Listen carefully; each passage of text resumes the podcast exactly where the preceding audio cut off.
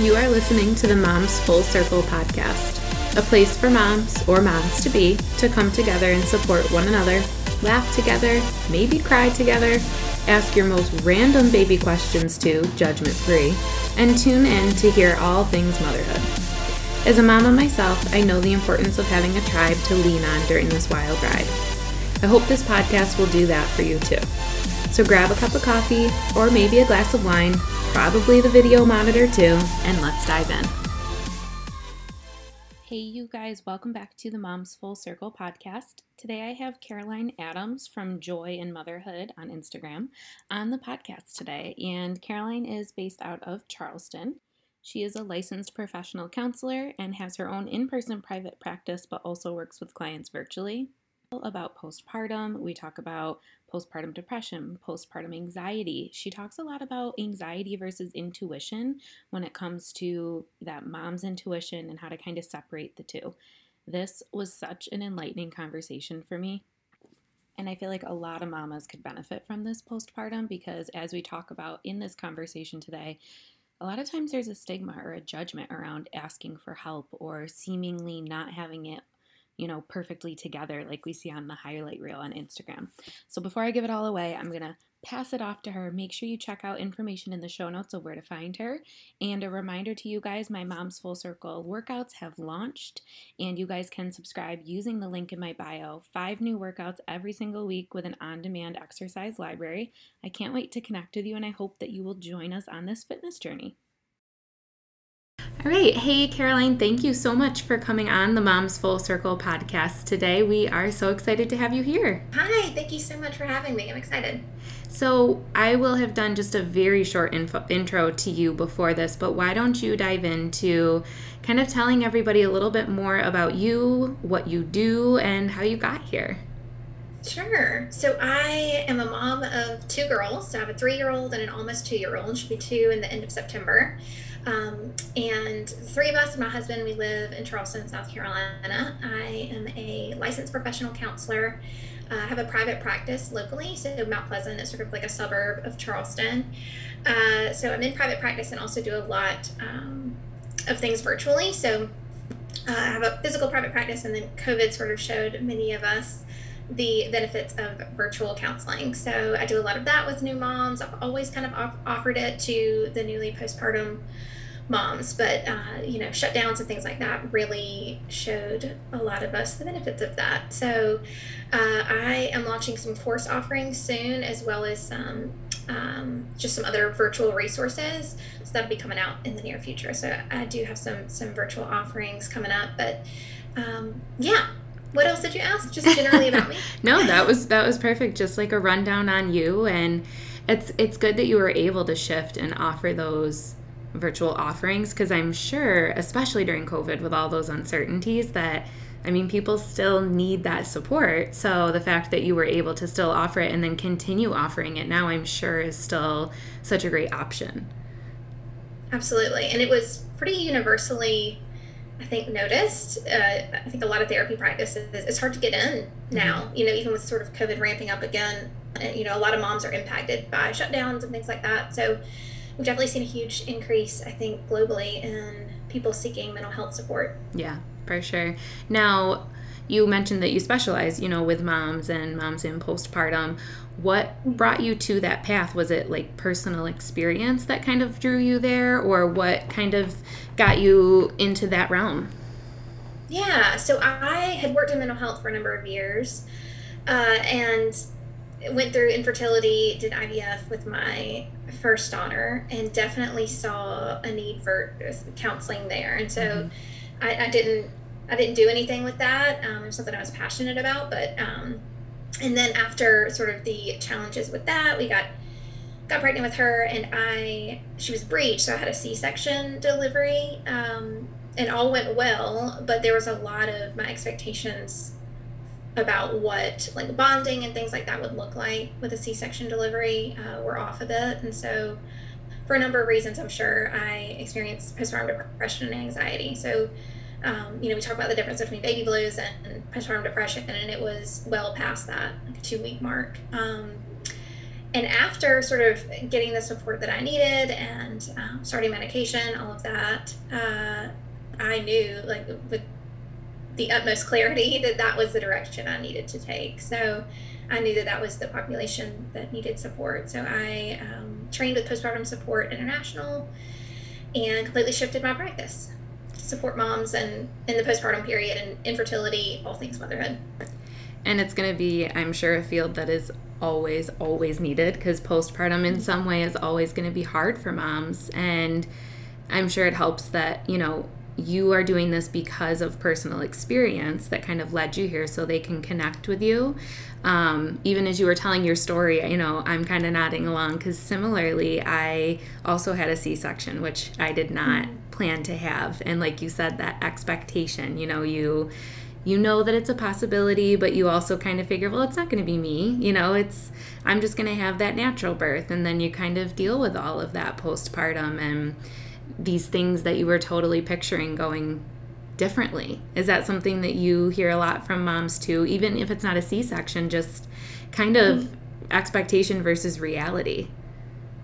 Absolutely. A lot about what postpartum period will look like, but also about birth. So, you know, we're expected baby's born, you just sort of move on with the sleepless nights and the feedings and the navigating breastfeeding and all the things, trying all the swaddles, you know, mm-hmm. and we're just sort of expected to move on. But if you really think about the brevity of what giving birth, what that experience is like, what really has happened, like we would need to take a moment to really honor that. Mm-hmm. And even if it goes exactly as planned, taking a moment to really just be with that, you know, and really, even with your partner or whoever, process sort of what happened. So, yeah. definitely expectations around the birth, uh, expectations in the postpartum period. So, expectation for your baby, for your partner, for anyone, any other support person, for yourself, for sleep. I mean, there's so, so many, I think expectations are a huge piece to uh, mental health. I mean, I think it all, it all can contribute for sure. Yeah. And I think, you know, I personally, during my pregnancy, had done a lot of reading on postpartum because we are kind of in a space now with Instagram and other outlets like that where a lot of people do share their postpartum experiences. And I had almost gotten myself like too fearful of postpartum because of some of the stories I read, but also just that unknown of how is it going to affect me? What's it going to feel like? But um, I will say, like, it did also make me more kind of hyper aware where I could kind of tell my husband, like, I need to be really open with you about how I'm feeling right now. Um, you know, you need to be open with me. But I could see where if you're not in that space where, you know, you're not talking openly with somebody or you're not really aware of your feelings, kind of how that could really be, you know, a struggle. So, what would you say like in moms that you work with or even things that you've seen in the postpartum world for moms that maybe are struggling but struggling to also vocalize it to somebody what are some of the things that maybe they could do to just start inching closer to maybe asking for help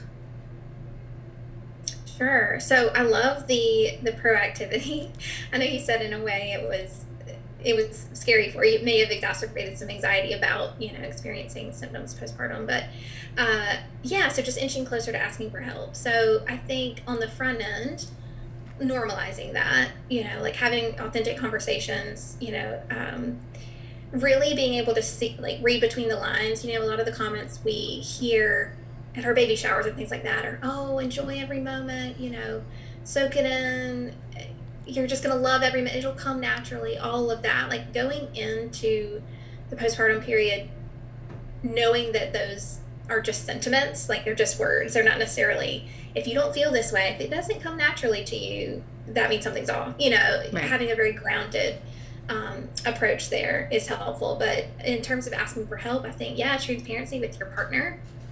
Um, I think uh, some education for your partner too, so, because we experiencing the symptoms, uh, it's easy for us to say, okay, this isn't me. This is this is scary. I need I need help. Um, and we can we can be fearful that we'll be shamed or misunderstood if we open up to a partner or someone else, or even our, our OBGYNs, you know, fear that I know a lot of times um, fear that someone will take our baby or just you know the unknown. Mm-hmm. and so um, i think educating yourself and your partner on okay this is these are some some things that can come up in the postpartum period or life and it can be completely common uh, and something that that i'm navigating. So making sure that there's some education there and creating a space that um, that isn't judgmental. Right.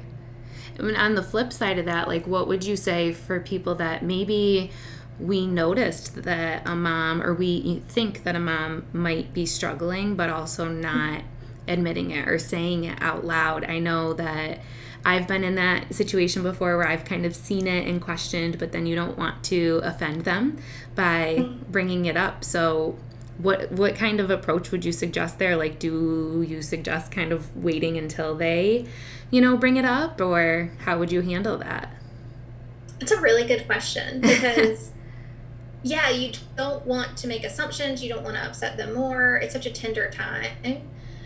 Um, and thinking back to my experience, I knew it was such an internal battle. I knew this is postpartum depression and anxiety.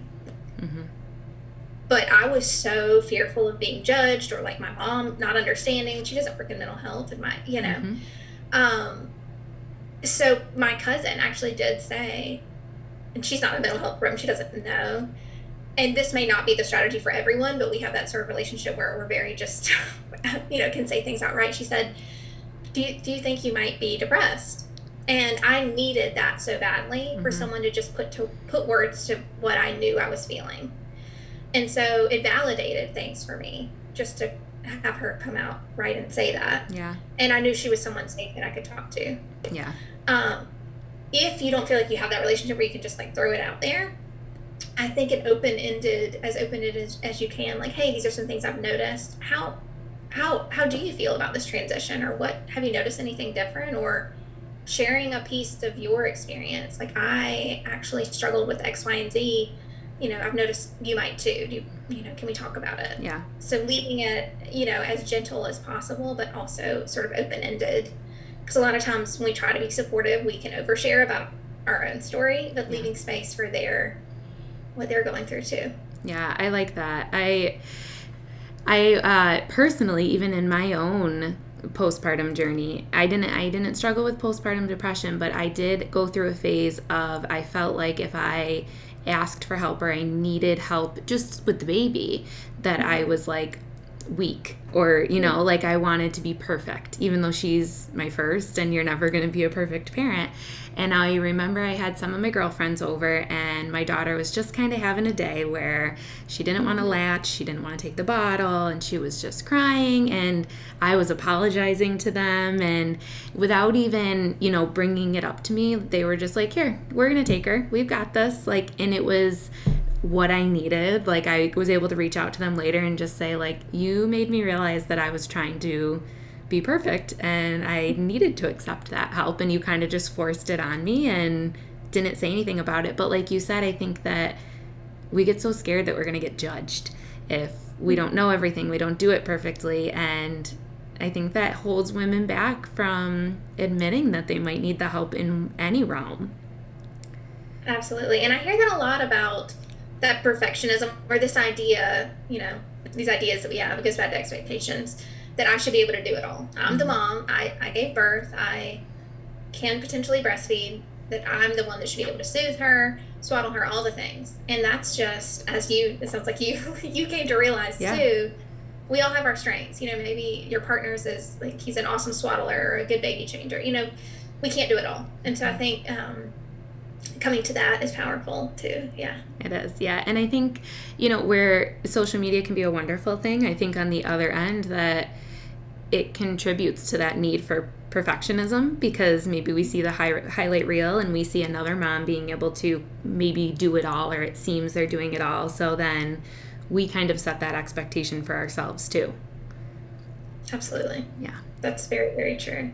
I remember the first time I saw, I don't even remember who it was now, but um, it was when I feel like so much has changed on Instagram and social media over the last couple years, where it went from blogger to more of like openly influencing, you know, like ads and partnerships and things like that. And Uh, it was like right around when I had my first, and I remember the comparison. Like there was a couple bloggers at the time, influencers, whatever, where it wasn't quite out in the open that you know how things really were behind the scenes, and the comparisons of like, oh my gosh, these women look put together all the time. Their kids have on these perfectly curated, gender neutral outfits. Their houses, you know, yeah. and so I think the moment that I realized, like, no, they actually have a nanny that they don't talk about, a house cleaner, someone that comes in and like prepares their meal, you know. And so I've talked about this before on my social media, but viewing, and even just mom, day to day moms that we friends, you know, viewing other people's highlight reels, social media as an ad. Yeah. As opposed to this is their real life, but really viewing it as there's so much I don't see behind the scenes that mm-hmm. I should consider. I like that.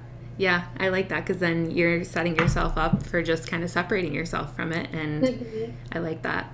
Now, kind of going along with some of that perfectionism that we talked about, I wanted to bring up the idea of mom guilt. I know, you know, even before I had my daughter, I would see moms talk about feeling guilty if they, you know, left their child for even an hour. And I almost, you know, kind of laughed to myself thinking, I won't feel that and that won't be me.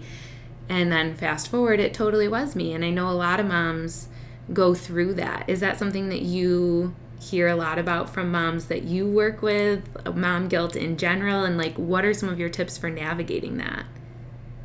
Yeah, mom guilt is a big, a big part of what I hear. Uh, and it's interesting to hear you say, I didn't think that I would, that I would be that way.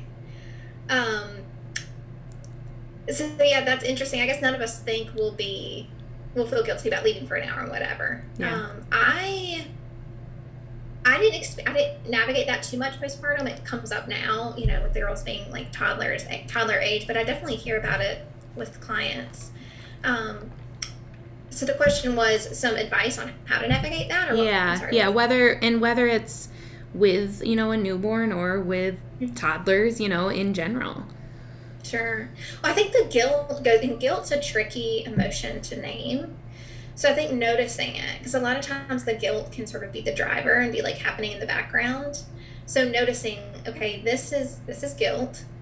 Is this helpful or unhelpful? Like, is this guilt something I want that's sending me a productive message that I want to engage with, or is this something that that's just sort of in control? You know, that's um, like happening in the background. So being able to notice that it's happening uh, and re- and asking yourself like, what do I want to be about? Do I want to be able to practice self care, get out of the house for an hour, go to Target alone, because I know ultimately it will allow me to feel better and ultimately take better care of my child. Or do I sort of want to be? Do I want to be controlled by this guilt? So, I think just really like noticing is the first step in that. Noticing the guilt to start. And I like asking that question too do I want to be controlled by this guilt? Because I think that mm-hmm. really puts it in perspective of, you know, there's years and the years of this to come. And do I want to let this kind of have a hold on me for all of these years to come or kind of, you know, hit it head on now? That's a good point because you really sort of set the tone in those those early newborn days about what you're comfortable with and if you don't ever leave the house without your child or have that space, it can certainly become a bit of a habit and mm-hmm. becomes harder as time goes on. For sure. Yeah. Now, kind of diving a little bit into you had talked about at the beginning your own experience with postpartum depression and how you were able to recognize, you know, this wasn't the typical baby blues. And I'm sure probably your mental health background helped you with that. But for moms that are in that new newborn phase, kind of what are the things that maybe they could expect that they would experience with baby blues versus okay maybe this is a little bit deeper than that and we're looking more towards postpartum depression sure yeah so uh, one of the most helpful things to recognize is baby blues doesn't mean a lot of a lot of women will experience the baby blues the first the first two weeks is typically the timeline that we see. Anything outside of that, and if it's not lessening at all, uh, is when we sort of explore um, an assessment for, for postpartum depression. So, um, no reason to panic if it's something that you navigate those first two weeks. It doesn't mean, okay, I'm inevitably, this is going to turn into depression. It's not necessarily the case.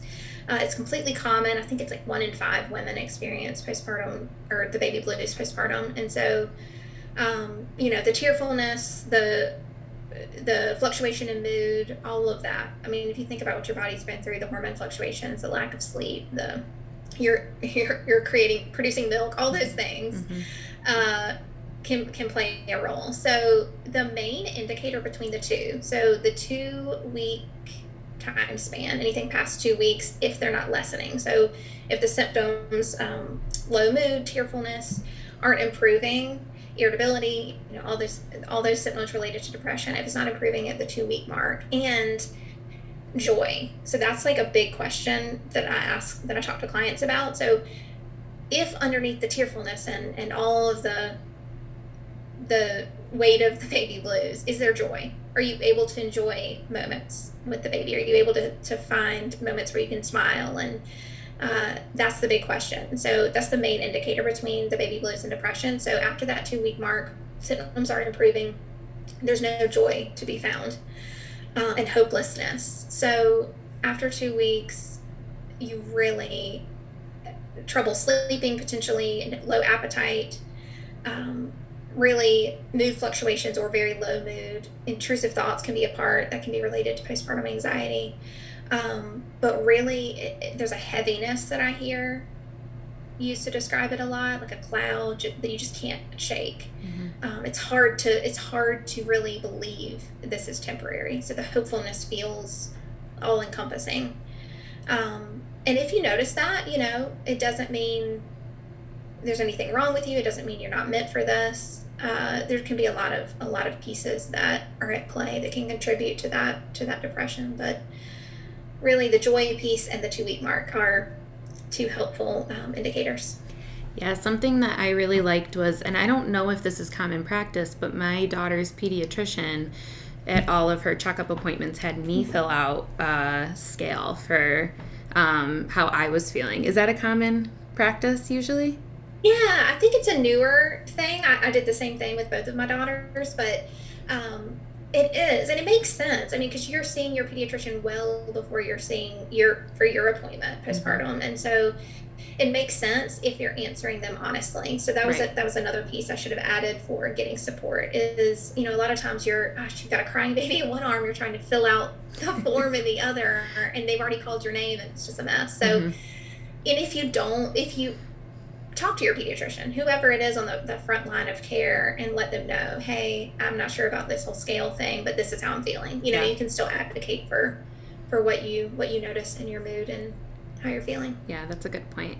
Now, you touched a little bit too on the postpartum anxiety, and I liked on your page you talked about, you know, postpartum anxiety versus intuition and kind of recognizing the difference between those two. Can you talk about that like a little bit more? What is the difference between them and kind of what does that mean for us? Yes, so this is one of my favorite things to talk about. It's it's what I'm working on um, for my course because it was the most it was the most powerful thing for me to recognize. So what sort of got me there was my daughter had severe reflux. She actually um, she actually choked in the hospital and wow. that really set the tone for some things. Turned blue the whole thing. And so of course first time mom i have no clue what i'm doing. I am on pins and needles never slept watching her like a hawk you know. Um, and so very much anxiety but having a hard time i eventually sort of worked through some of that and it got better and you know it felt like eternity but it was just probably a matter of weeks maybe two months or so. Um, but I had a hard time being able to say, okay, like what's my you hear about this this mom intuition, like what's that about versus anxiety? And so the big question is anxiety is very much uh, it's fear based, so it's either future or past oriented. It's anxiety. I really like to be able to name what it sounds like. So putting yourself in control, being able to name this is an anxious thought. So an anxious thought might sound like I've talked about this on my on my page before too. You see your partner, husband, load the kids in the car and drive away, and your immediate thought is they're going to get in a car accident and die, and I'm going to be left all alone. Or if I don't check this monitor every two minutes, she's going to stop breathing that's anxiety. And so remove distancing yourself from that, creating a little bit of space so that you can evaluate it instead of letting it take hold and be in control. So you can say, that's anxiety speaking. This is a function of anxiety. It's not me. It's not true. Not necessarily a fact, just anxiety talking. Mm-hmm. So you create a little bit of distance. The difference between anxiety and intuition intuition is more present focused, present based. And it's like a, it's almost like a like a deep knowing. So it's uh, typically rooted in lived experience. So we have this idea that oh, your mom intuition. You have to learn. You know, there's a learning requirement with being a mom. Um, I do think there's obviously so much of it that's an innate, but intuition takes practice. Mm-hmm. So it's based in lived experience, like wisdom, it's a deep knowing. So, an example of what intuition might sound like is huh, I'm going to, based off of my lived experience and knowledge, I'm going to make sure my daughter's chest clip is where it's supposed to be in the car seat. As opposed to, I need to check her car seat five times before she leaves. Does that make sense? Yeah. So your intuition no, is more, or historically, my daughter spits up after a big bottle. Mm-hmm. I'm going to make sure to burp her a few extra times before I lay her down. Yep. Where anxiety might sound like, nope, you have to leave her upright, but you have to hold her all night, or she will choke. Yeah. Okay. As opposed to, this is my lived experience, the knowledge that I have. So rooted in knowledge. And so really being able to listen to the difference and being able to say, do I want do I want to be controlled by this anxious voice or do I want to really foster and encourage this intuition? I like that too. Like, and you're right. Like, we do have that intuition, but you need that period of, especially with with your kids, like getting to know them, getting to know the baby, and then you can develop that intuition. And it's kind of crazy how we have it, but even as you were talking, you know, I notice it in myself that there's certain things that you know, you just get that gut feeling. Like, I've kind of had this gut feeling over the last week that my daughter's getting her first tooth. And you can't necessarily see it right away, but I just, like, explaining it to my husband, I was like, I just feel like that's what it is. Like, I can tell from her, and I just, like, have this feeling. And you can't, it's, you know, it's hard to explain to somebody that's not a mom because sure. they probably think, you know, you're a little bit crazy. How do you know? But. Sure. I like that you, you know, give that as something to rely on and it's less intense you know? Anxiety is yeah. so intense and all encompassing that mm-hmm. it, i would imagine and i don't know tell me if i'm wrong that even when you work on that with clients it kind of allows them to still have some concern. And it's not like yeah. totally you know not validating their concern. It's just kind of taking the pressure off of the concern. Yes. It's not like there's less sense of urgency. It's not dismissive. It's okay, let's come at this from a from all angles. Let's not just listen blindly listen to this anxious voice. Right. And I like that example about the tooth because I would imagine beneath that like knowing is wisdom, like knowledge. Like you've probably maybe seen her have more saliva or she's mm-hmm. there's her mm-hmm. gums are red. I would imagine there's been yep. things yep. that have sort of like your your mom ears have yes. been worked up. Yep. And then of course I had to, you know, luckily I do have my husband to keep me in check cuz I then the anxiety comes when I say, "But what if I'm wrong? And why is she more like what if she's fussy for a different reason?" And he just kind of has to tell me like, "Just give it time. Let it play out." You know, you need the kind of that other ear to kind of snap you back out of it. yeah, that's a good point. um, so as we kind of wrap up here, you were talking a little bit that you're going to be coming out with some courses, that you have virtual offerings. Obviously, if people are local to you too, can you share a little bit more about where people could find you and some of the ways that they could work with you? Yeah, so I have a couple openings for coaching for out of state clients. Uh, I do mainly see local South Carolina residents, so um, for therapy. So uh, joy.inmotherhood is my Instagram handle. If you go to welcomingwellness.net, you can go to my find my page there and fill out. There's a form you can complete, uh, and you can sort of select from the drop down menu if you're a South Carolina resident or not.